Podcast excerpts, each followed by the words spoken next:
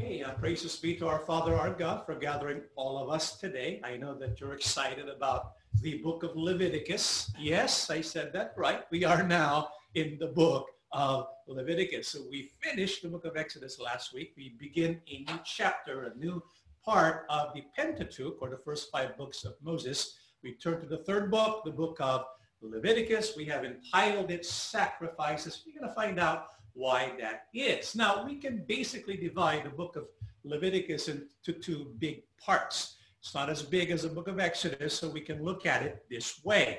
First part is a way of approach to our Almighty God. And this way of approach is through sacrifice. We want God to be our God, and he wants us to be his people. And so we approach him.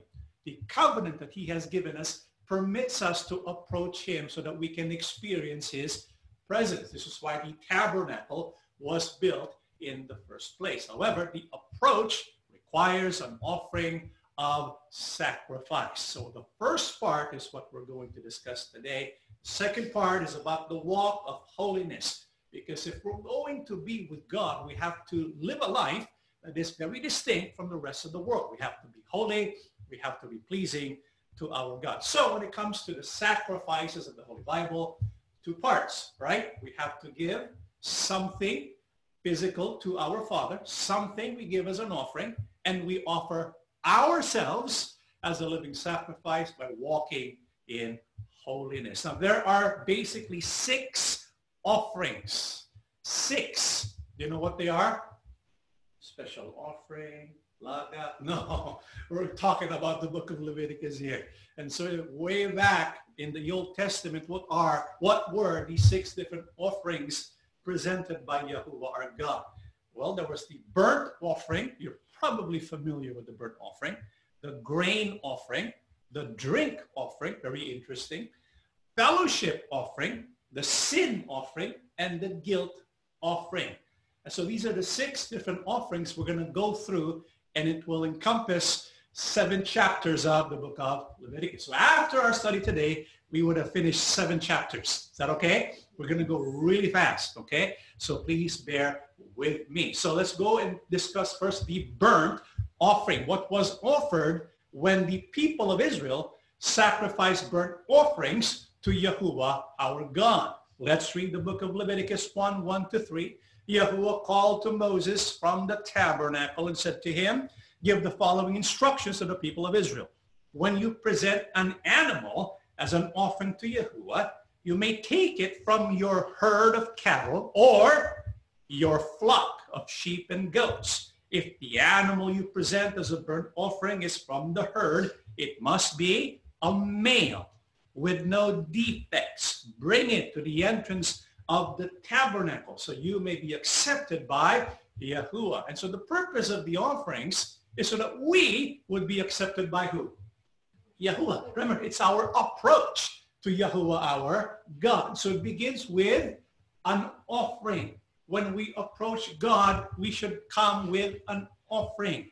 Back then, and even today, right? When you approach like a king or a leader, an important dignitary, usually when people do that, when they want to show respect to person that they're approaching, what do they bring with them. We bring a gift, right? Same way with Yahuwah. When we approach God for worship, we bring with us our gift. We bring an offering, a sacrifice to Yahuwah. The main gift that the people of Israel gave was called the burnt offering. And so the burnt offering was the mainstay offering that the people of Israel gave to God. What could be offered as a burnt offering? It could be from your cattle. It can be from your flock, meaning sheep or goat, but it has to be what? Male with no defects. Why? Because it's foreshadowing the sacrifice of who? Yahusha the Christ, who will make us acceptable to God for all time. Okay? And so when the people of Israel gave offering, it also depended on their social standing or social status because not everyone can afford sheep. Not everyone can afford cattle. That would be the most expensive kind of offering. And so God also gave provision for the poor Leviticus 1.14, if you present a bird, so it would not be as expensive, right? You can present a bird as a burnt offering to Yahuwah. Choose either a turtle dove or a young pigeon. So when the sacrifice is to take place, how does the process look like? In the book of Leviticus 1.4, lay your hands on the animal's head, and Yahuwah will accept its death in your place to purify you, making you right with him. And so when the people of Israel worship, right? So they bring with them what? Their animal. So the worshiper will present the offering, the animal, to the priest. But before doing that, we have to understand that worship it requires the participation of the one worshiping. It's not just you're watching a show. You're watching the uh, the priest do his thing. No, we participate. And one of the ways by which we participate in the process of the sacrifices is we lay our hand on the animal's head. What's the purpose for this? It's for identification. We begin to identify with the animal so that Yahuwah will accept its death in our place. What for? To purify us of our sin so that we can approach God, so that we can be with God. Okay, so after we lay hands, or the ones laying hands on the animal, what happens next? Then slaughter the young bull in Yahuwah's presence. Let's pause there for a while. When Yahuwah was telling us, then slaughter the young bull in Yahuwah's presence. Who gets to slaughter the animal? The worshiper. yeah, so you bring your animal and you kill it yourself. Remember, we're going to participate in worship. This is what the process is, what's, what makes them worthy before Yahuwah. So they bring the animal and they slaughter, for example, the young bull in Yahuwah's presence. And Aaron's sons, the priests, will present the animal's blood by splattering it against all sides of the altar that stands at the entrance of the tabernacle. And so when it comes to worship, the priests had a function, but the worshipers as participants also had a function, right? And so the priests, they did the function that involved the altar, the altar. The worshiper cannot approach the altar. And so arranging the wood, arranging the parts in the altar to burn the sacrifice, that was the job of the priest, not the worshiper. So the worshiper kills the animal. What else? Then skin the animal. You imagine that? You're going to have to skin the animal and cut it into pieces. The sons of Aaron, the priests, will build the fire on the altar. They will arrange the pieces of the offering, including the head and fat on the wood burning on the altar. And so our part as worshipers, and when I say our part, let's pretend we go back to the days of Israel, okay?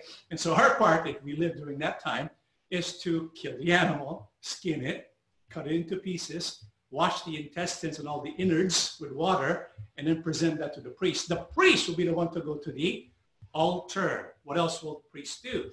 Leviticus 1.9, but the internal organs and the legs must first be washed with water. You get to wash that. Then the priest will burn the entire sacrifice on the altar as a burnt offering. It is a special gift, a pleasing aroma to Yahuwah. And so what happens after all the parts are washed? Isn't it fun? Maybe worship was more exciting back then, right? You get to kill an animal, you get to wash all the inward parts. And so when you present it to the priest, the priest will bring it to the altar and burn the offering, the entire sacrifice. This is why the burnt offering, the whole animal is to be sacrificed on the altar to be burnt before our God. And when this offering is burnt, what does the Bible say? It becomes a special gift, a pleasing aroma to Yahuwah. Now, when was the burnt offering sacrificed? Well, on several occasions. For example, every morning and every evening there has to be a sacrifice. As a matter of fact, the, the, the altar has to always be burning, okay, 24-7.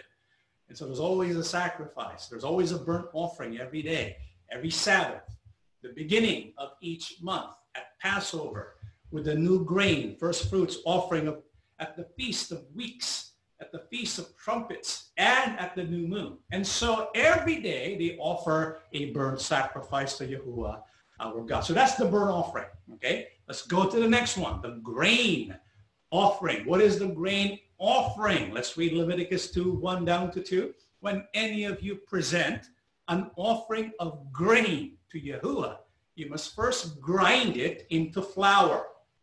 You must put olive oil and incense on it and bring it to the Aaronite priest. The officiating priest shall take a handful of the flour and oil and all of the incense and burn it on the altar as a token that it has all been offered to Yahuwah. The odor of this food offering is pleasing to Yahuwah. So this is also called a meal offering, a food offering, or an offering of grain, a grain offering. Do you notice the big distinction between the grain offering and the burnt offering?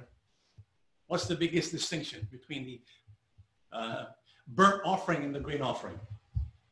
This one's a lot less bloody, right?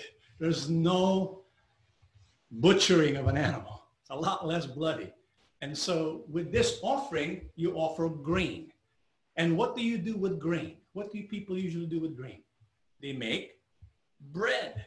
Their daily bread. Remember the prayer of Yahushua the Christ when he said, give us this day our daily bread. And so grain represents daily sustenance. And so when people gave the grain offering, it is to remind them of their daily sacrifices to God, meaning they have to live a life daily that pleases who?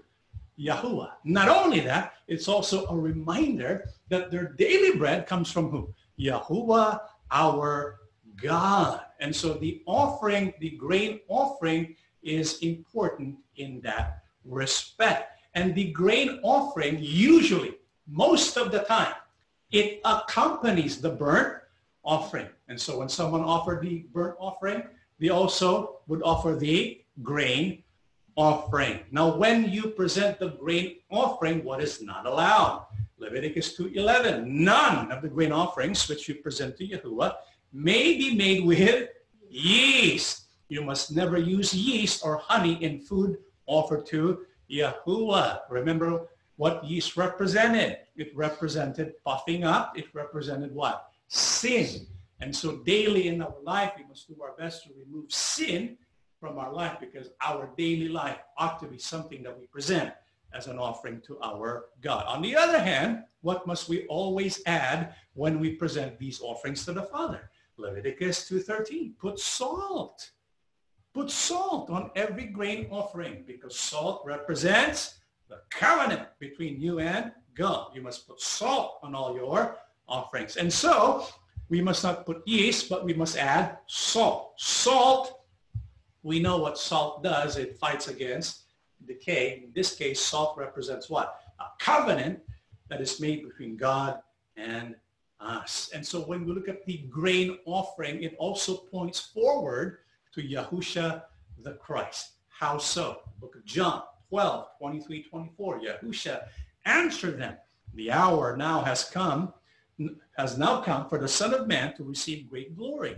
I'm telling you the truth. A grain of wheat remains no more than a single grain unless it is dropped into the ground and dies. If it does die, then it produces many grains. So the grain offering also points to the sacrifice of Yahusha the Christ. And so that's the grain offering. Let's go now to the drink offering. Hmm. What is it all about? The drink offering was not a standalone offering. It accompanied the burnt offering, the grain offering, and the fellowship offering. What was this? Numbers 15, 8 to 10. When a bull is offered to Yahuwah as a burnt offering, right, or as a sacrifice in fulfillment of a vow, or as a fellowship offering, a grain offering of six pounds of flour mixed with four pints of olive oil is to be presented together with four pints of wine. The odor of the sacrifice is pleasing to Yahuwah. So what is the drink offering? It is the offering of wine. Usually it's in addition to the grain offering and the burnt offering and also the fellowship offering, which we will talk about next time. So this is the offering of wine. What do you think that indicates? The wine offering. What does that suggest? What does that symbolize? Because a lot of the New Testament uh, teaching material uses symbolism from the Old Testament. And so when we fast forward to the New Testament, Luke 22, 20, this is what it says. After supper, he took another cup of wine and said, this cup is the new covenant between God and his people, an agreement confirmed with my blood, which is poured out as a sacrifice for you. And so it pointed forward to a covenant that Yahusha would make. And so what does the pouring of wine represent also? John 19, 34, one of the soldiers, however, plunged his spear into Yahusha's side, and at once blood and water poured out. It also represents sacrifice, sacrifice of your life. This is why Apostle Paul, in his famous speech or his famous letter, you probably know this, right? Second Timothy 4, 6 to 8. He says, for I am already being poured out like a drink offering.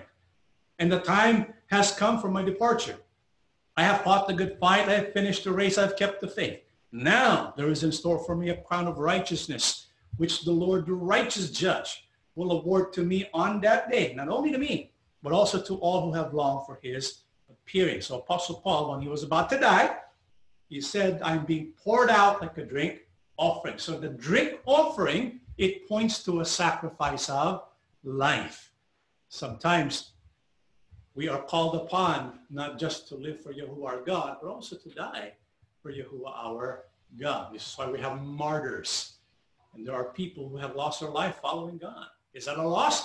Oh no, that's a great blessing as far as we are concerned because when we sacrifice for the sake of our God, we know God is able to bless us. And so typically an offering would involve all three.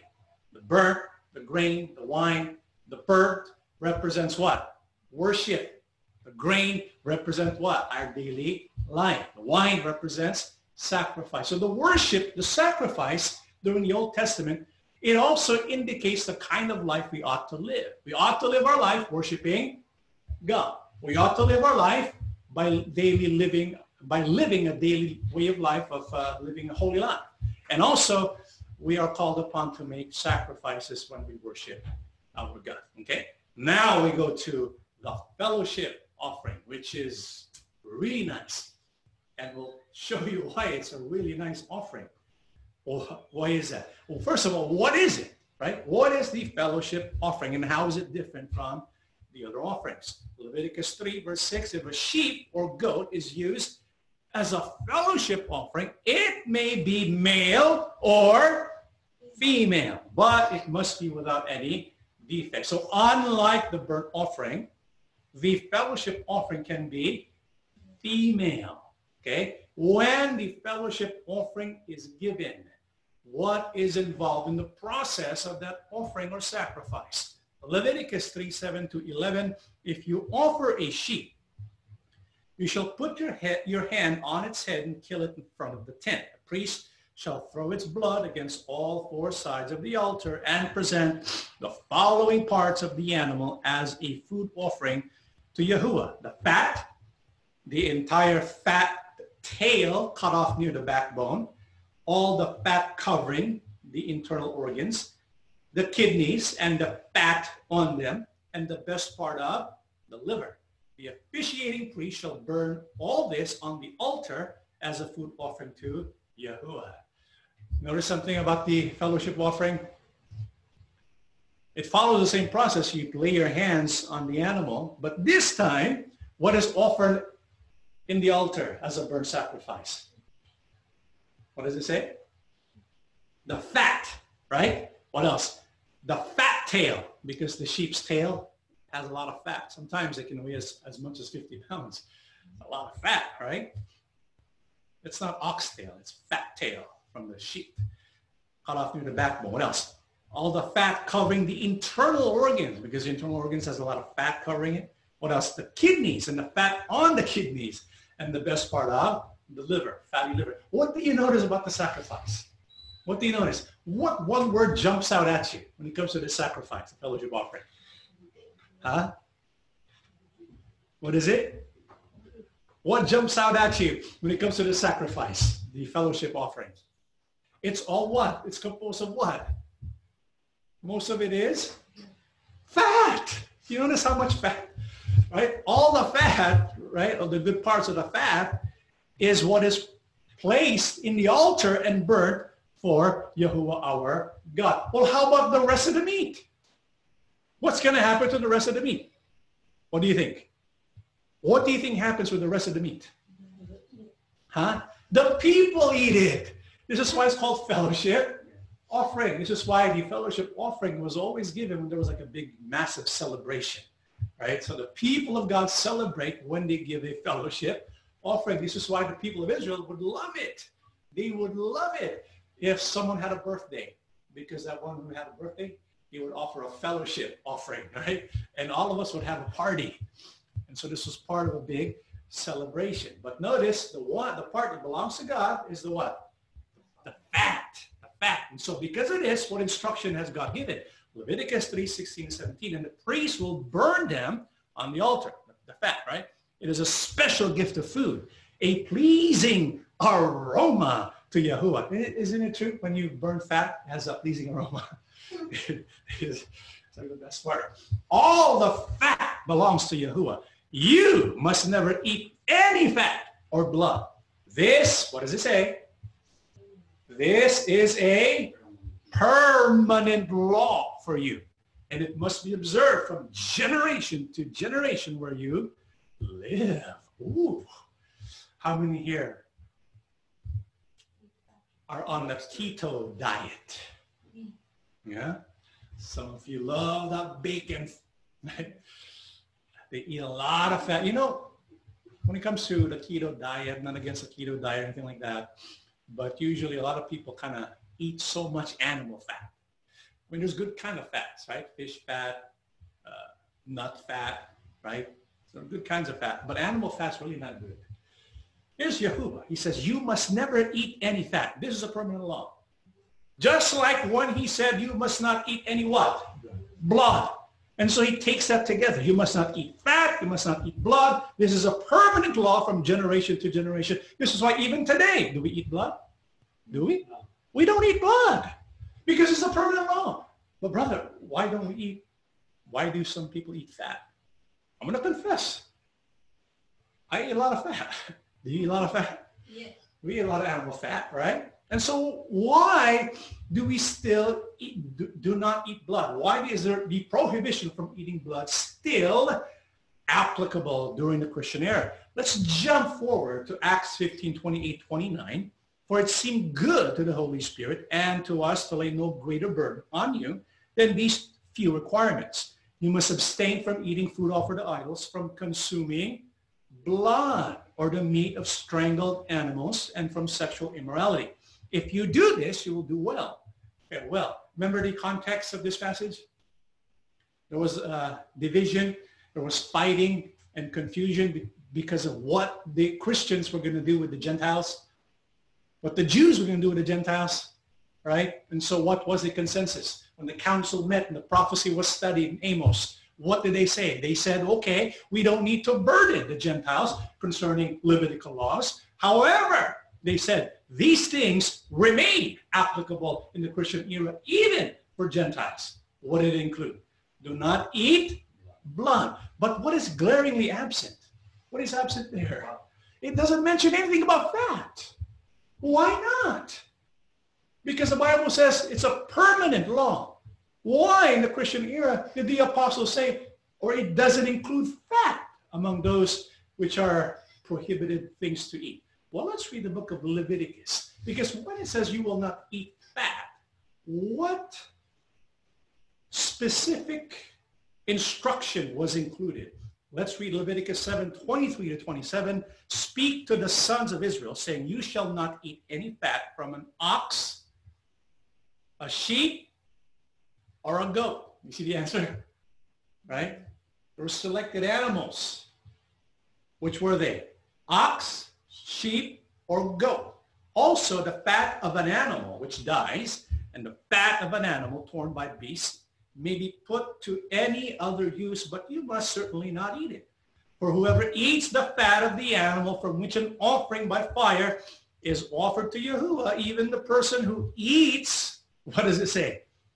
Shall be cut off from his people. They'll be expelled from God's people. Okay? You are not to eat any blood, either a bird or animal, in any of your dwellings. Any person who eats any blood, even that person shall be cut off from his people. And so the, the, the command not to eat uh, blood and not to eat fat, it carries the same se- uh, sentence or punishment if you were to violate that command, right? What was the punishment? Will be cut off from the people of God. However, the Bible is specific concerning what kind of fat. First of all, it's fat from ox, sheep, or goat. Second of all, not all fat is prohibited, but the fat that was used when it's burned as an offering to Yahuwah our God. So there's meaty fat that's not included. Okay? But the distinct fat, the fat by itself, because when you dissect an animal, you're going to have fat all by itself, not mixed with the meat.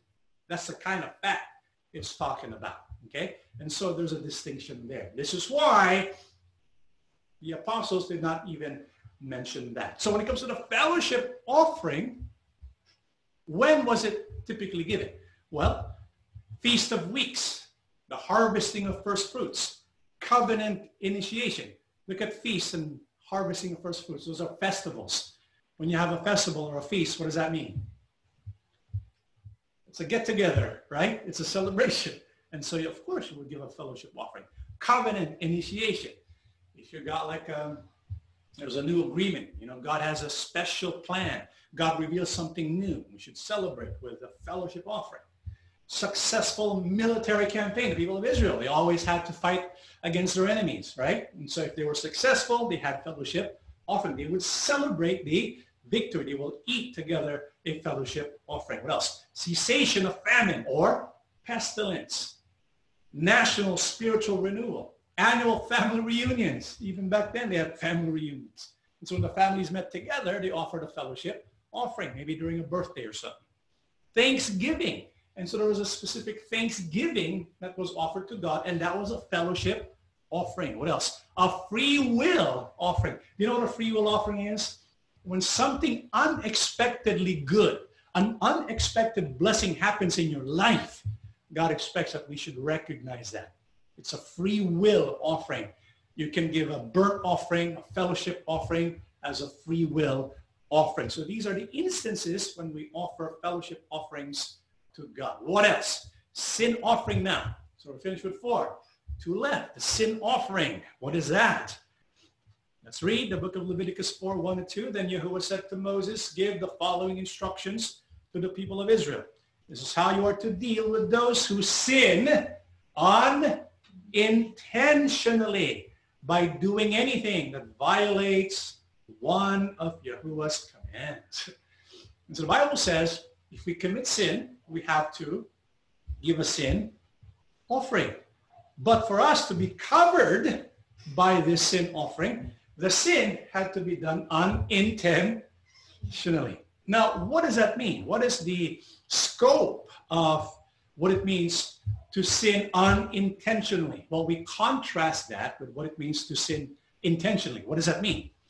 Because when we define what it means to sin intentionally, then the rest of it is considered or categorized unintentional. So what does that mean? In Numbers 15, 30, 31, but those who brazenly violate Yahuwah's will. Let's pause there. What does it mean to brazenly do something? Brazenly. Not just intentionally. Brazenly means you do it, not only do you do it intentionally, you do it for a purpose. What is that? To show contempt against who? The one who gave the command, right? Openly, openly. It's like you're calling attention to yourself. Look, I'm disobeying this command of God. It's like you post on Facebook. Look, I'm showing everyone that I am mocking the name of God, you know, brazenly um, showing, sinning against God.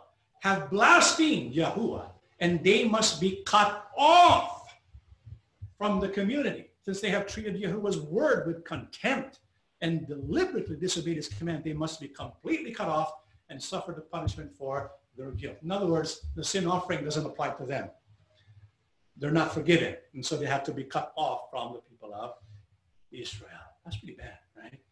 This is why when a person commits sin out of contempt for God, meaning they blaspheme God. For example, the command of God, do not blaspheme the name, right?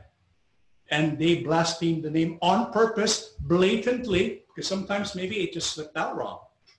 But if they blatantly do it, they announce to the world, look, I don't believe in the name of God, and so I'm going to blatantly mock his name. Woo! You better stay away from that person, right?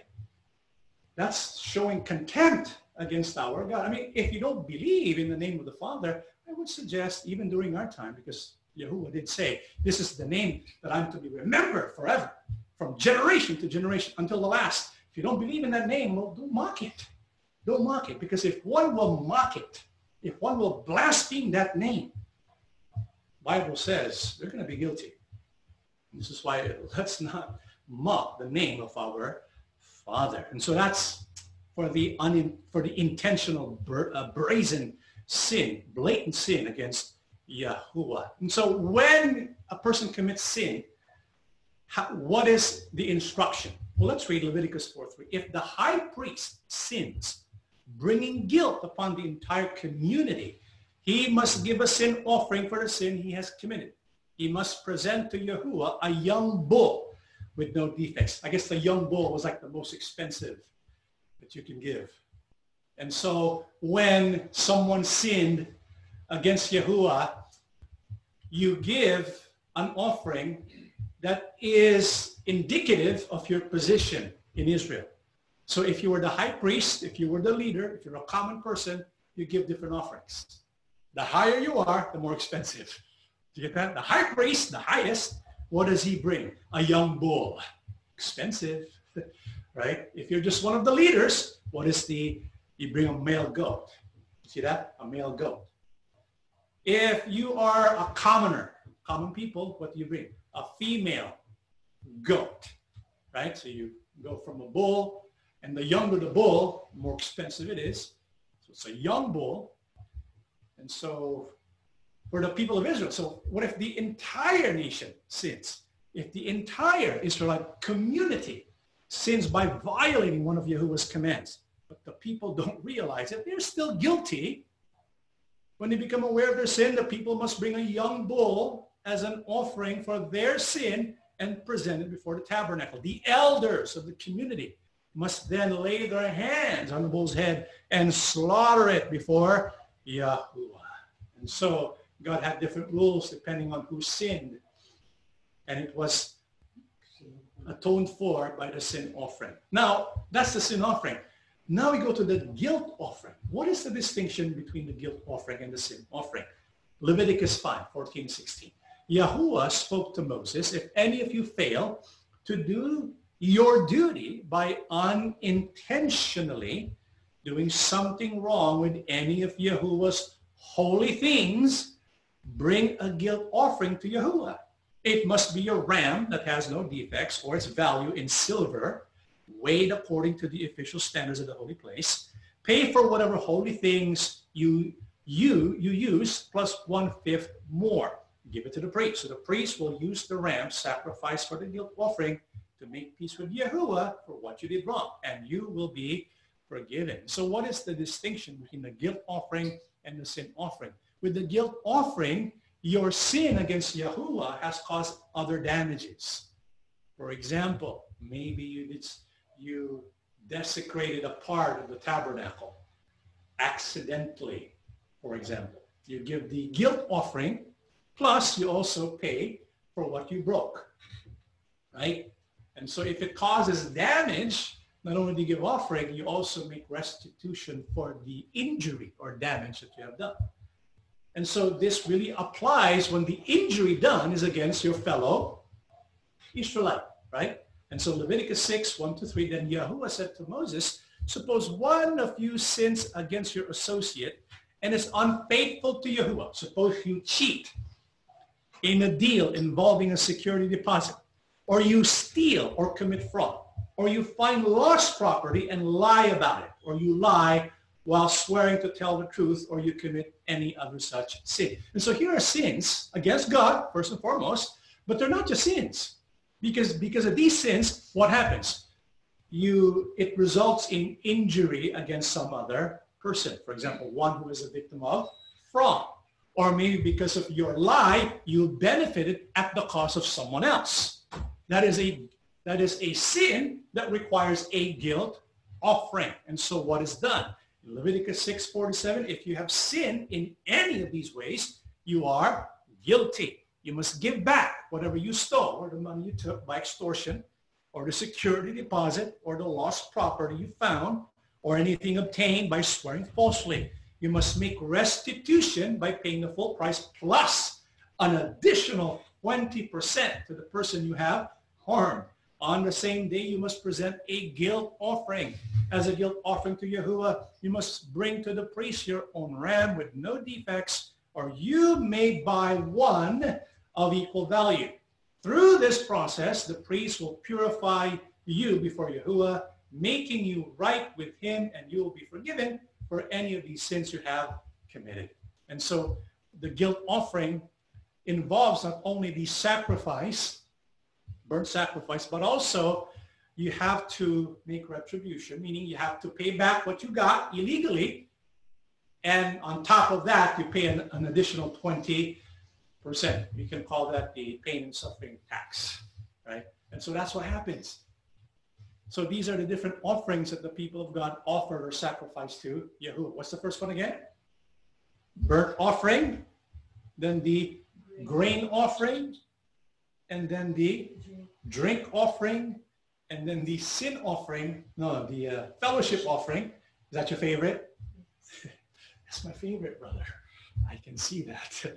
the the uh, uh, fellowship offering, the grain offering, the sin offering, and the yield offering. Do You know what the favorite offering was of Yahushua's, of Yahuwah's? You know what was the favorite offering that was given to Yahuwah? What do you think it was? What was the what was the best offering? What was given to you? Let's read. Ephesians 1, uh, 5, 1 to 2. Be imitators of God, therefore, as dearly loved children, and live a life of love, just as Christ loved us and gave himself up as a fragrant offering and sacrifice to God. What do you think was the most fragrant offering that was presented to you, our God, when his son offered himself to Noah? When that happened, the Levitical system became obsolete because the Bible says when he offered himself to God, what the priest used to do, the perpetual, right? The perpetual burnt offering. Every day they have to provide a burnt offering. All of that would not be needed because Yahusha satisfied completely the forgiveness that was purchased through his blood is now and forever. Okay? All right, that's our lesson for Leviticus we will now proceed to our mailbox. Is that okay? This is the this is actually a series of questions, and we're going to discuss the series. Uh, June. Hi, brother. Greetings to you all. We have some questions with regard to BHP number 61. Hope you can be patient with us. You can give us the answers partially at your convenience in BHP uh, project number 61, long suffering. Question one, Revelation 13, 16 to 17, which you taught is also teaching what was taught by the INC. But the difference is why can't you mention Catholic Church like them? Because it wasn't relevant to the question, right? When we presented Revelation 13, 16, and 17, what was the answer? What was the question, I mean? The question was, how can we know if someone is recognizing a different Lord other than Yahushua. How can we know if someone belongs to someone else as property or a slave? That was a question. And so what was the answer? Well, Revelation 13, 16, and 17, he causes all, both small and great, rich and poor, free and slave, to receive a mark on their right hand or on their foreheads. And that no one may buy or sell except one who has the mark or the name of the beast or the name of his, the number of his name. And so when we ask a question, how can, who are those who recognize a different Lord? When they recognize someone who gives them a mark, and because of this mark, they cannot do certain things. And so this, uh, for example, this person mentioned here in Revelation 13 is about someone who causes all, right? And because of the mark that he gives, they're the only ones who can buy, who can sell. In other words, their authority to buy and to sell comes from the mark that was given by this person. And so this person is a ruler over those who belong to them or who have the mark. And so those who recognize someone and those whose freedom are curtailed because someone controls them or rules over them, well, then they are believing in a different Lord. Now, of course, this was fulfilled when the Pope, right, the papacy, um, used his authority to control basically everything in the Catholic Church. But can we say the same thing with other church organizations? Perhaps. It's up to you to explore and to examine. But what we want to know is when it comes to another Lord, another one who rules over you, they're given a mark. And because of that mark, they have privileges. Okay? For us, Yahushans, who do we recognize as our Lord? Yahusha, oh, right? Do we have a mark as well? Do we have a sign? Yes. What is our sign? Is it a logo? No, not a logo. What is our sign because we're Yahushans? What is our visible sign as followers of Yahusha? Let's read John 13, 34, 35. Yahusha is the one speaking. So now I am giving you a new commandment. Love each other just as I have loved you. You should love each other. Your love for one another will prove to the world that you are my disciples. How can we prove? How, what is the mark that we have as followers of Yahusha? It is our love for one another. And so when people see that we love one another the same way Yahusha loves us, what will they say? It will prove that we are the disciples of Yahusha. And so if Yahusha is our ruler, and we have his mark. That mark is his love. And so how does this mark affect our life? In 2 Corinthians 5.14, we are ruled by the love of Christ. Now that we recognize that one man died for everyone, which means that they should all share in his death. And so if Yahusha is our ruler, our mark is who? Our, is love. What is our mark is love. We practice it. We love each other the same way Yahusha loves us. Very different, right? From the mark that was given by the other leader in Revelation 13, 16, the other Lord, the other master. You see, Revelation 13 points to a different master, a different Lord, one who doesn't rule by love, but rules by something else. In that case, it was specified buying or selling. It's up to you to put the dots together. There's another question, uh, sec, uh, second question, Second Thessalonians 2, 3 to 4, in which the son of perdition was prophesied and mentioned. Is the Bible referring this to the executive minister of the Iglesia Ni Cristo? It's not for me to say, okay? What can we say about Second Thessalonians 2, 3 to 4? What it says in the verse. What does it say in the verse? Second Thessalonians 2, 3 to 4, let no one deceive you by any means, for that day will not come unless the falling away comes first. So let's pause here. And so Apostle Paul is telling us about the sequence of events here, right? There's going to be the, the day that's going to come. What is that day?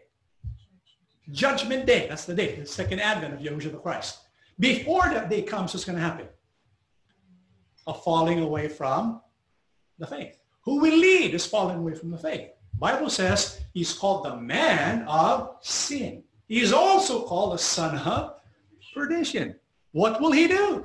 He who opposes and exalts himself above all that is called God or that is worshipped so that he sits as God in the temple of God, showing himself that he is God. Is this passage taught by INC? Yeah, in lesson number six, right? And so how do we apply this? How was it taught in INC, lesson number six, when this is being taught to those who want to become members of the church? Well, this is how it's taught. They ask the question, well, who is the one who exalts himself there? How does he exalt himself? The next verse that is read is Matthew 23, 8 to 10. You must not be called teacher because you are all equal and have only one teacher. And you must not call anyone here on earth Father because you have only the one Father in heaven. We understand this doctrine, right? Who is the man of sin who will elevate himself, exalt himself? The Bible says in Matthew 23, 8 to 10, Yahushua is the one speaking. He said, you are all equal, but if there's anyone amongst you who wants to make himself distinct, different, no longer together with a congregation of equals, but exalts himself. How? He'll be called Father. Imagine that. He'll be called Father. In other words, rather than God the Father being recognized as God, right? He will be God. And so this was fulfilled in the papacy, right? When the Pope is, and also the priests are called fathers of spirits, in, or uh, they're called fathers in the spiritual order. Remember that, that lesson? So that's true, okay? That's true. However, what Yahushua is talking about here is not yet finished, right? He said, you're all equal because if you exalt yourself, you want to become like the Father, then you, Apostle Paul is using that and he says, then you are becoming like a man of sins and of perdition when you exalt yourself, right? When you exalt yourself beyond the point that God allows. You're not supposed to exalt yourself. If you make yourself a father, whew, that's not good. But in addition to that, what also does he say? Verse 10. What does it say in verse 10? Nor, so this is linked to 8 and 9, nor should you be called leader because your one and only leader is the Messiah. If so, if there's someone from among us, congregation of equals, who will exalt himself to become like the Messiah, right? What is the Messiah? What is his authority over the flock? Obey and never, right? So if someone will exalt himself, calling himself a leader to the level of the Messiah, whoo, right? Then they're all self-fulfilling. Second Thessalonians 2, 3 down to 4. It's up to you to make that call. But there's another part to that. He's also called a son of perdition. How does one become a son of perdition? Well, this is what it says in Matthew 15, 3 to 6. Yahusha replied, and why do you, by your traditions, violate the, the, the direct commandments of God. For instance, God says, honor your father and mother, and anyone who speaks disrespectfully of father or mother must be put to death. But you say it's all right for people to say to their parents, sorry, I can't help you, or I have vowed to give to God what I would have given you. This way, you say they don't need to honor their parents, and so you cancel the word of God for the sake of your own tradition. How does one become a son of perdition? When you live under the curse of God. When God says that, person must be put to death. And who are they? Bible says those who do not honor father or mother. Those who curse or disrespect father or mother. Well, I'm doing this for a religious reason. I'm doing this because rather than help my father or my mother, I would rather use that help towards the religion I am leading. What does Yahusha say? Okay, you're excused. No. Yahusha says you are a hypocrite. And he says you dishonor God and you cancel out the word of God. And so that person can be categorized as a son of perdition. So you look at the clues. It begins with the day, right? The day. What is that? Judgment day. Before it happens, there's going to be a falling away. By who? Someone who's called son of perdition. What will he do? Exalt himself. How so? He'll be called leader leader. So it's up to you to put together, to connect the dots, but I will not do that for you. Got to use your brain. Let's go to the next question. Kadison You also taught during the year 2017-2018 in the small group of INC Small Remnant. You were then with Brother Lavelle. I don't know who that is. What I'm thinking is Brother Lowell, not Lavelle. You also taught you were all in the small remnant. So now are you saying that the small remnant that you taught in 2017-18 was not at all the small remnant referred to as the third group? Mm, a lot of things there. First of all, the small remnant is not the whole third group. It's the small remnant of the third group. You see the distinction? We're not talking about the third group. We're not saying that the small remnant is a fourth group. No. Or we're not saying the small remnant is the third group. No. We're saying the small remnant is the small remnant of the third group, right? And the small remnant prophecy we first proclaimed back in 2017. Was there already a small remnant? Yes. But do we know who they are? I don't know who they are. What can we do? the best we can do is present what the Bible teaches concerning the character, the, the, what the Bible teaches about the small remnant, and see where we go, right? I don't. We're not the ones who determine who belongs to the very small remnant because just because one is expelled, for example, from the institution, doesn't mean automatically, oh, you're a small remnant. No. You have to look at all the clues, right? You got to look at all what the Bible says. Because it doesn't say just because you're expelled from the institution, you're a small remnant. No, you could have been expelled from the, the institution, but uh, why were you expelled? Oh, because, uh, you know, I had sexual intercourse with this and that. Oh, because, you know, I committed adultery. Oh, because um, I did drugs and all that. Okay, that's a different story. You see where I'm getting at? Right? So what does it mean then? How does one belong to the very small remnant? How does the Bible describe the small remnant? Well, let's read the book of Isaiah 1, 8 to 9. So the daughter of Zion is left as a booth in a vineyard, as a hut in a garden of cucumbers, as a besieged city. Unless Yahuwah of hosts had left to us a very small remnant, we would have become like Sodom. We would have been made like Gomorrah. And so the Bible says that the small remnant was left by who? God. God is the one who calls those who belong to the very small remnant. Okay. Now, what is the distinction of the very small remnant? They are different from where they came from. In other words, they resisted where they came from because where they came from has turned away from who? Yahuwah our God. This is why they're likened to Sodom and Gomorrah. And so they resisted. The uh, daughter of Zion went this way. The small remnant went which way? The opposite way, right? That's the very small remnant. However, that's not the totality of the very small remnant. How else does the Bible distinguish the very small remnant of the third group? Zechariah 13 verse 9, this third I will bring into the fire. I will refine them like silver and test them like gold. They will call on my name and I will answer them. I will say, they are my people. And they will say, Yahuwah is our God. And so what is one distinction of the small remnant? They will call on the name of Yahuwah. Well, you might say, well, I don't read the word remnant there. It's just a third group. Well, it's a third group going through the fire. What is left is a small remnant. But what else corroborates this prophecy of Zechariah 13, 9? Uh, Joel 2, 31, 32. The sun shall be turned into darkness and the moon into blood before the great and the terrible day of Yahuwah come. What is that great and terrible day of Yahuwah?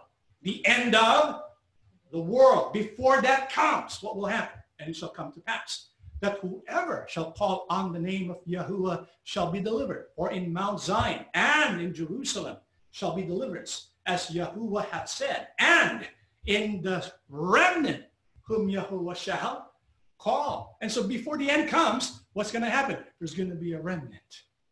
You get that? And this remnant who calls? God, Yahuwah. What is their distinction? The Bible says, they shall call on the name of Yahuwah. You see a pattern there? And so they will call on the name of Yahuwah. What else? Revelation 12, verse 17, and the dragon was wroth with the woman and went to make war with the remnant of her seed, which keep the commandments of God and have the testimony of Yahusha Christ. What else is the distinction of the very small remnant? Well, this is a, the Bible speaking about a woman. We know what the woman refers to, right? The church, first century, has a seed, right? But there's going to be a what? A remnant of the seed. And what is its distinction? They keep the commandments of God. Despite it's not enough to simply call upon Yahuwah, this very small remnant is also going to keep the commandments of God. Not only that, they will have the testimony of Yahusha. What's the testimony of Yahusha? The spirit of prophecy. So there's going to be prophecies that testify to their work. And so this is what we have. Again, who alone can declare who belongs to the small remnant? God. He is the one who calls, not us. What can we do? We can simply present the word of God. We can simply present the prophecies of scripture.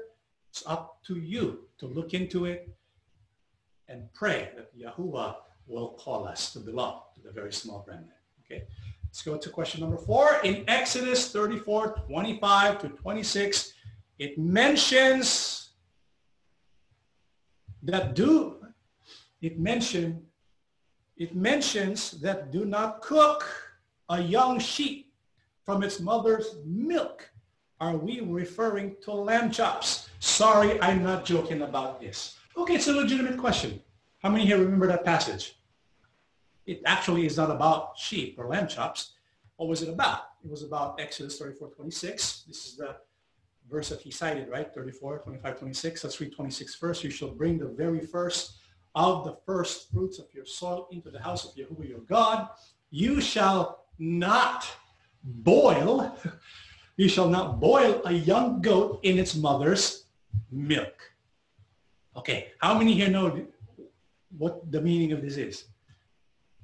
When you look at Google, when you, when you, you do a Google search, when you look at the scholars' answer, you know what they say?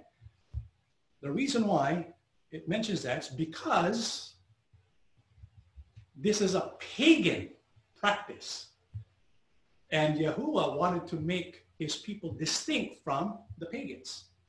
If the pagans did something like this, an act of cruelty, that you would boil a young goat together with its mother's milk because supposedly the, the mother will be there to see it.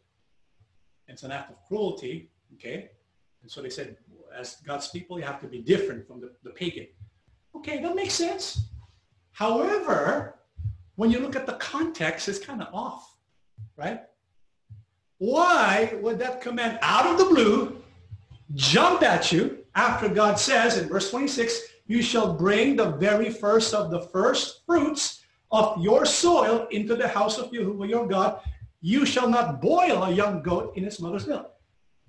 It's kind of off, right? You're talking about first fruits. And all of a sudden, command goes, you shall not boil a young goat in its mother's milk. Because if you were to offer a sacrifice to God, like what we learned today, how do you do it? A burnt offering. You don't boil it. You don't boil it. And so when this was added, something seems to be off, right? Why? Because look at the context about the very first fruits. And if you look at the entire context, if you read verse 19, the Bible says the first offspring from every womb belongs to me and all your male livestock, the first offspring from cattle and sheep. And so the passage in context is about the first belonging to God. The firstborn is dedicated to who? To God. The firstborn of a cattle, cattle and livestock belongs to who? Yahuwah. The first fruits belong to who? Yahuwah our God, supposed to be dedicated to God, right? So that's 34.19. And then you go to 25 to 26. You shall not offer the blood of my sacrifice with leavened bread, nor is the sacrifice of the feast of the Passover to be left over until morning. You shall bring the very first of the first fruits of your soil into the house of Yahuwah your God. You shall not boil a young goat in its mother's milk. And so it's kind of off. It's about, it's about the festival. It's about what's to be offered to God, the first fruit, the first, uh, the firstborn male of cattle, right? And all of a sudden you go to young goat. Why? Well, look at the word boy. Why don't you look at the word boy? What is the Hebrew word of the word boy? You know, I'm thankful because we have this software called um, Blue Letter Bible. It's on the internet. Just type Blue Letter Bible.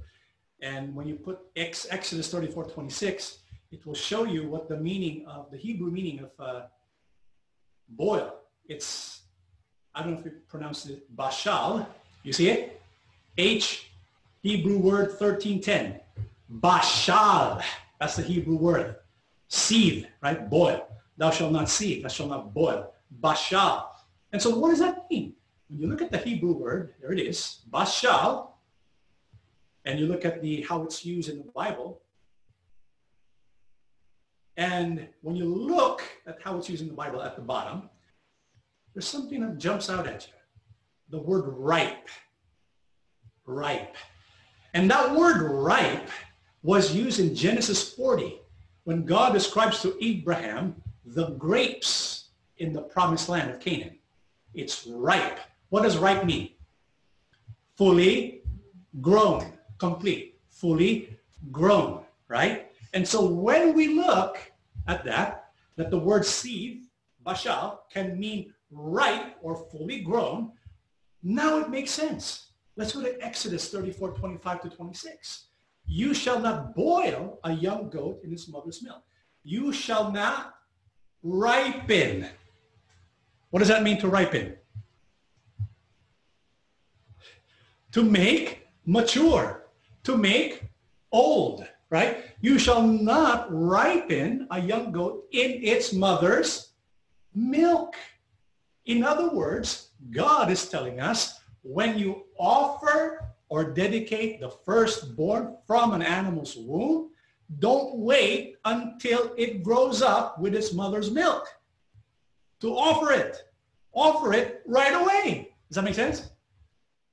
You shall not boil. You shall not ripen. In other words, it's a poetic way to tell the people of God, do not wait for the goat to grow up in its mother's milk, to become complete, to become ripe, before you dedicate it to God, right?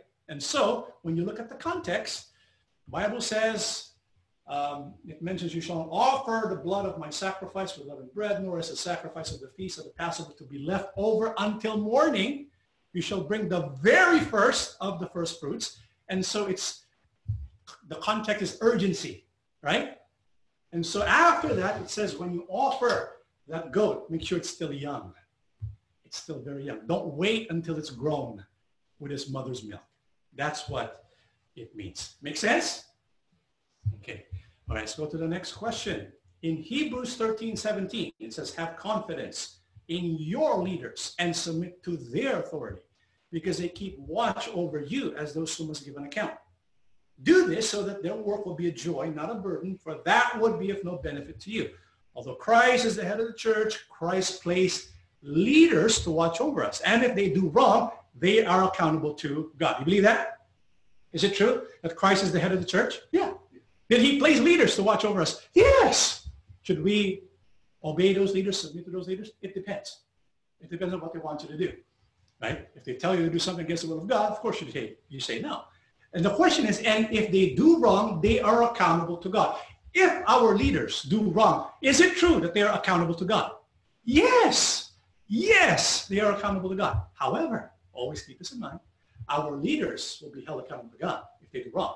But that doesn't mean the church administration or the leaders will answer for us. You get that? Because there are those who think, wait a minute, you know, if uh, they tell us to do something and we know it's wrong, we follow it anyways, they will answer for us. They will answer for our sins. No. It's as though they will be, when, when it says they'll be held accountable to God, it's as though we're no longer going to be held accountable. It's like we can say to God, yeah, I know I did wrong, but I'm just following my leader. You see that? Is that how it is? Let's read the book of Romans 14, 12. Yes, each of us not just the leaders. Each of us will give a personal account to God. See, a lot of people want to pass the buck of responsibility to someone else. They just want to be told what to do.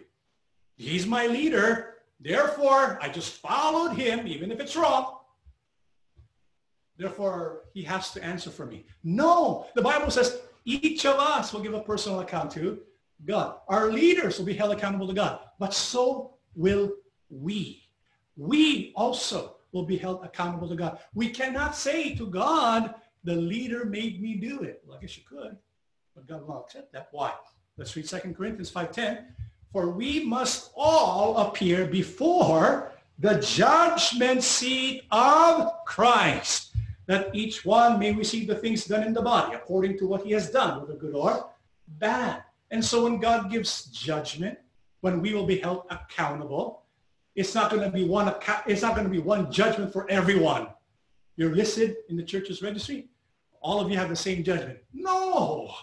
The Bible says each of us will appear before the judgment seat of Yahusha the Christ. Can we say to Yahusha the Christ, Yahusha, I was just following my leaders? No, because we are all going to be held accountable for what we do. This is why Apostle Paul gave the following instruction. Philippians 2 verse 12, therefore my beloved, as you have always obeyed, not as in my presence only, but now much more in my absence, work out your own salvation with fear and trembling. The administration will not save us. Our leaders will not save us. It is God who will save us, but we have to do our part. We have to work out our own salvation. Okay, this is why we cannot say, well, because the leader is going to be held accountable to God, I'm no longer going to be held accountable to God. No, we will. This is why what does Yahusha instruct us? This is what he says in Matthew 7, 13 and 14. Go in through the narrow gate because the gate to hell is wide and the road that leads to it is easy. And there are many who travel, but the gate to life is narrow and the way that leads to it is hard. There are a few people who find it. And so because we're going to be held accountable for what we do, because we're going to be facing the judgment seat of Christ for what we do, what does Yahusha instruct us? We have to use our mind. How? To make a distinction between right and wrong, between the narrow gate and the wide gate. What's the wide gate? It's what a lot of people do. What's the narrow gate? It's more difficult. Only if you find it and follow it. But look at the destinations of the two. The Bible says the wide gate leads to what? Destruction. Leads to hell. But the narrow gate leads to life. Why do people follow the wide gate? Because when they follow the wide gate, guess what? They're just following what everyone else is doing. Instead of using what? Their mind. It's called blind following. Yahusha doesn't want that. He wants us to use our mind to discern, to know the difference between what is the narrow gate and the wide gate. What else? Matthew 7, 15 and 20. Be on your guard against false prophets. And there's a lot. Yahusha even forewarned in the last days there's going to be many false prophets. This is why we got to use our mind. You know who's going to be fooled by a false prophet? Those who don't use their thinking. When they say everyone else is doing this, this is what I've been doing before. And so when we have that kind of thinking, then we will not be able to see the difference between the false prophet and the true one. Be on your guard against false prophets. They come to you looking like sheep on the outside, but on the inside, they're like wild wolves. So how can we know the difference between a true prophet and a false one? You will know them, what does it say? Not just by what they teach, but also by what they do. Thorn bushes do not bear grapes and bear and briars do not bear, uh, bear figs. A healthy tree bears good fruit, but a poor tree bears bad fruit. A healthy tree cannot bear bad fruit, and a poor tree cannot bear good fruit. And any tree that does not bear good fruit is cut down and thrown into the fire. So then you will know the false prophets by what they do. And so Yahusha wants us to use our discernment. What else? Matthew 7, 24, 27. So then, anyone who hears these words of mine and obeys them is like a wise man who built his house on rock. The rain poured down, the rivers flooded over, and the wind blew hard against that house. But it did not fall because it was built on rock. But anyone who hears these words of mine and does not obey them is like a foolish man who built his house on sand. The rain poured down, the rivers flooded over, the wind blew hard against that house and it fell. And what a terrible fall that was. And so how else must, what else must we do? So when we face the judgment seat of Yahusha, we're not going to be disappointed. We have to make a distinction between the house that's built on a rock and the house built on sand. How do you make that distinction? Look at the word of God. So it all boils down to using the word of God, the Bible. When we use the Bible, we will know the wide gate, the narrow gate. When we use the Bible, we will know a true leader, a false leader. When we use the Bible, we will know a rock or sand, right? Once we know that, what does Yahusha expect us to do? To follow what the Word of God teaches us. And this is what we want you to do. Because we cannot say to Yahusha, when we are going to, when we face the judgment seat of Yahusha, we cannot go to Yahusha and say to them, I'm sorry, Yahusha, I'm just following my leaders. Yahusha is not going to take that. He has given us his word. We have to follow because we will be held accountable for what we do. We have to work out our own salvation. Okay? And so once we find you know, discrepancies, what is our responsibility? Let's read Ephesians 5, 8 to 11. For you were once darkness, but now you are light in the Lord. Walk as children of light. For the fruit of the Spirit is in all goodness, righteousness, and truth, finding out what is acceptable to the Lord and have no fellowship with the unfruitful works of darkness, but rather expose them. This is why we left. We don't want to have any more fellowship with works of darkness. Instead, it has to be exposed, right? But what do we, how do we expose that? What's the proper way? We just keep reading the following verse in 13 and 14. But everything exposed by the light becomes visible, for it is the light that makes everything visible. This is why it is said, wake up, O sleeper, rise from the dead, and Christ will shine on you. What is the proper way of exposing um, incorrect doctrine, works of darkness? It is by presenting what? The light. Because the light will do the work of exposing.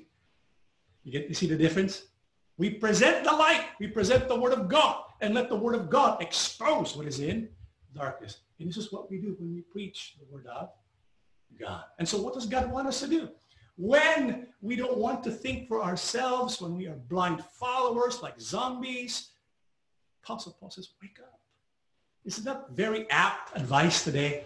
Right? Wake up! Because a lot of times we live our life asleep. We simply follow what the masses do.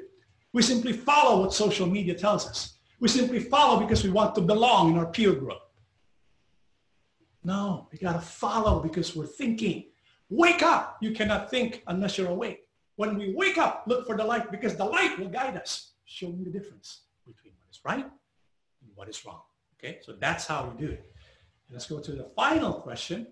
Acts 14, 23 and Acts 20, 17. When they had appointed elders for them, the various churches with prayer and fasting, they entrusted them to the protection of the Lord in whom they had believed. And in Acts 20, verse 17, from Miletus, he sent a message to Ephesus telling the elders of the church to come to him. So that's the, the basis of this question, passage in Acts, namely Acts 20, verse 17. And then here's the question. Here it is. Uh, brother, some of the brethren stayed in the INC because they still believe and that they hope by remaining in the church, they will protect the church somehow by leaving some good brethren there, and therefore God would still have mercy on them. Okay, I mean, there's a lot of people who have that kind of thinking, and I applaud them for that. I mean, they have a good heart. I mean, but they also see that there's something wrong with the church, right? They see there's something wrong with the church. That's why this question is asked. And so he believes that, okay, Yes, there's something wrong with the church. Yes, there's something wrong with church leadership, but I still want to stay in the church because somehow by staying in the church and not leaving the brethren there, God will have mercy, right? Is that the thinking of a lot of people today? That's, that's the thinking of a lot of people today. And what we want is for God to have mercy upon the church. But how does that happen? How and when will God show mercy to his nation or to his people, right? And this is what it says in Acts 20, verse 17. Let's read the passage first. From Miletus, Paul sent a message to Ephesus asking the elders of the church to meet him. And the reason why is because Apostle Paul knew he was about to die. He didn't have many more days left on earth. And so he met with the elders. He met with the leaders of church. And what was his instruction to the church concerning the church? Acts 20, 28. So keep watch over yourselves and over all the flock, which the Holy Spirit has placed in your care. Be shepherds of the church of God, which he made his own through the blood of his son. And so, according to the Holy Scriptures, what was the reason, what was the instruction of Apostle Paul to all the elders because he knew he was about to die? What did he say? He said to them, shepherd the church of God. What does it mean to shepherd? To rule over? Not to rule over, but to take care. You know what happened after the apostles died? The shepherds became rulers. This is why you got Catholicism, right? Shepherds became rulers. They had their own ideas. And so what happened? The church apostatized. Maybe there were people there who believed the leaders when they were, you know, becoming rulers. Oh, I'll just follow along so that God will have mercy on the church. What happened? 29 to 30, Apostle Paul said, I know that after I leave, fierce wolves will come among you and they will not spare the flock. That's the church. Time will come when some men from your own group, these are the leaders, the leaders, the main people, some men from your own group will tell lies to lead the believers away after them. Why did these believers follow the lie? I don't know. Maybe because they weren't thinking, right? Blind followers. Hey, they're leaders. They're leaders. We're supposed to submit. And so they believed the lies. And so what happened to the church? Because they believed the lies. Because they did not speak up. What happened to the church? It fell by means of apostasy. Did God show his mercy on that church? No. Why? Because they believed the lie. Instead of correcting their leaders, they pretend that nothing is wrong. Maybe they said to themselves, oh, God will correct the leaders. That's not what happened. What happened? They fell away from apostasy. This is why the prophet of God, Jeremiah, said the following, following advice, which is also applicable for us today. But I, Yahuwah, will punish them for these things. I will take revenge on this nation. That's his own people he was talking about. Not the enemies of Israel, but his own people. God is speaking about his people, his nation right? He said, I will punish them for these things. I will take revenge on this nation. A terrible and shocking thing has happened in the land. Prophets speak nothing but lies. Priests rule as the prophets command, and my people offer no objections. But what will they do when it all comes to an end? Bible says, Israel was punished by God. And it came to an end because when the prophets spoke lies and the priests ruled as the prophets command, the people did not object. They did not say anything. Maybe they were saying to themselves, maybe God will have mercy. You know, brethren, there's a lot of brethren who have good hearts. They want to stay in the church because, you know, they want to really believe it's still the church that's going to be saved. They really believe that if they stay, then they can help out other brethren. But the best way to help the church is this. Object to the lies. Correct your leaders. Talk to your leaders about them. Talk to your leaders about certain teachings that are against the will of God. Then maybe God will have mercy. Okay? This is the best thing we can do to God's people when we speak the truth because we can never receive the favor of God when we are believing a lie. It has to be the truth that we are upholding. Okay? All right, that is our lesson for today. Uh, we invite you to attend again next week for our next Bible History Project. Let's all stand and we shall pray together. Almighty and loving Yahuwah our God, Yes, thank you so much for your holy words and commands. Yes, We hold on to them every day. yes, They are our light that guides us mm-hmm. yes. so that we can make the proper choices and decisions in our life. Amen. Father, please show mercy upon your people. Yes, We have many, many friends and loved ones Yes. who are in different religions. Yes, Father, we love them all, yes, regardless of faith. We will still and always love them. yes, We ask that you please open our eyes. We Yes, want to know the truth because we know time is fast moving, yes, Father. so much so that the day of your wrath is at the very doors. Yes, Father, help us to prepare ourselves. yes, May you send your Holy Spirit to guide us. Yes, Father. When we gather for worship, please manifest yourself. yes. We can be edified in our faith. Amen. Lord Yahushua HaMashiach, Yes, oh Lord Yahushua. we belong to you. Yes, We will always belong to you. yes, oh Lord You gave up your life for us. Yes, And so you and you will be our leader. Yes, You are our only Messiah. yes, Please remember us in times of tribulation. yes, oh Lord. Protect us, O Lord, and help us to remain faithful and loyal to you. Amen. Thank you, Father, for listening to our prayers. Yes, oh Father. We ask and beg everything in the name of our Lord and Savior, Yahushua HaMashiach. Amen. Amen.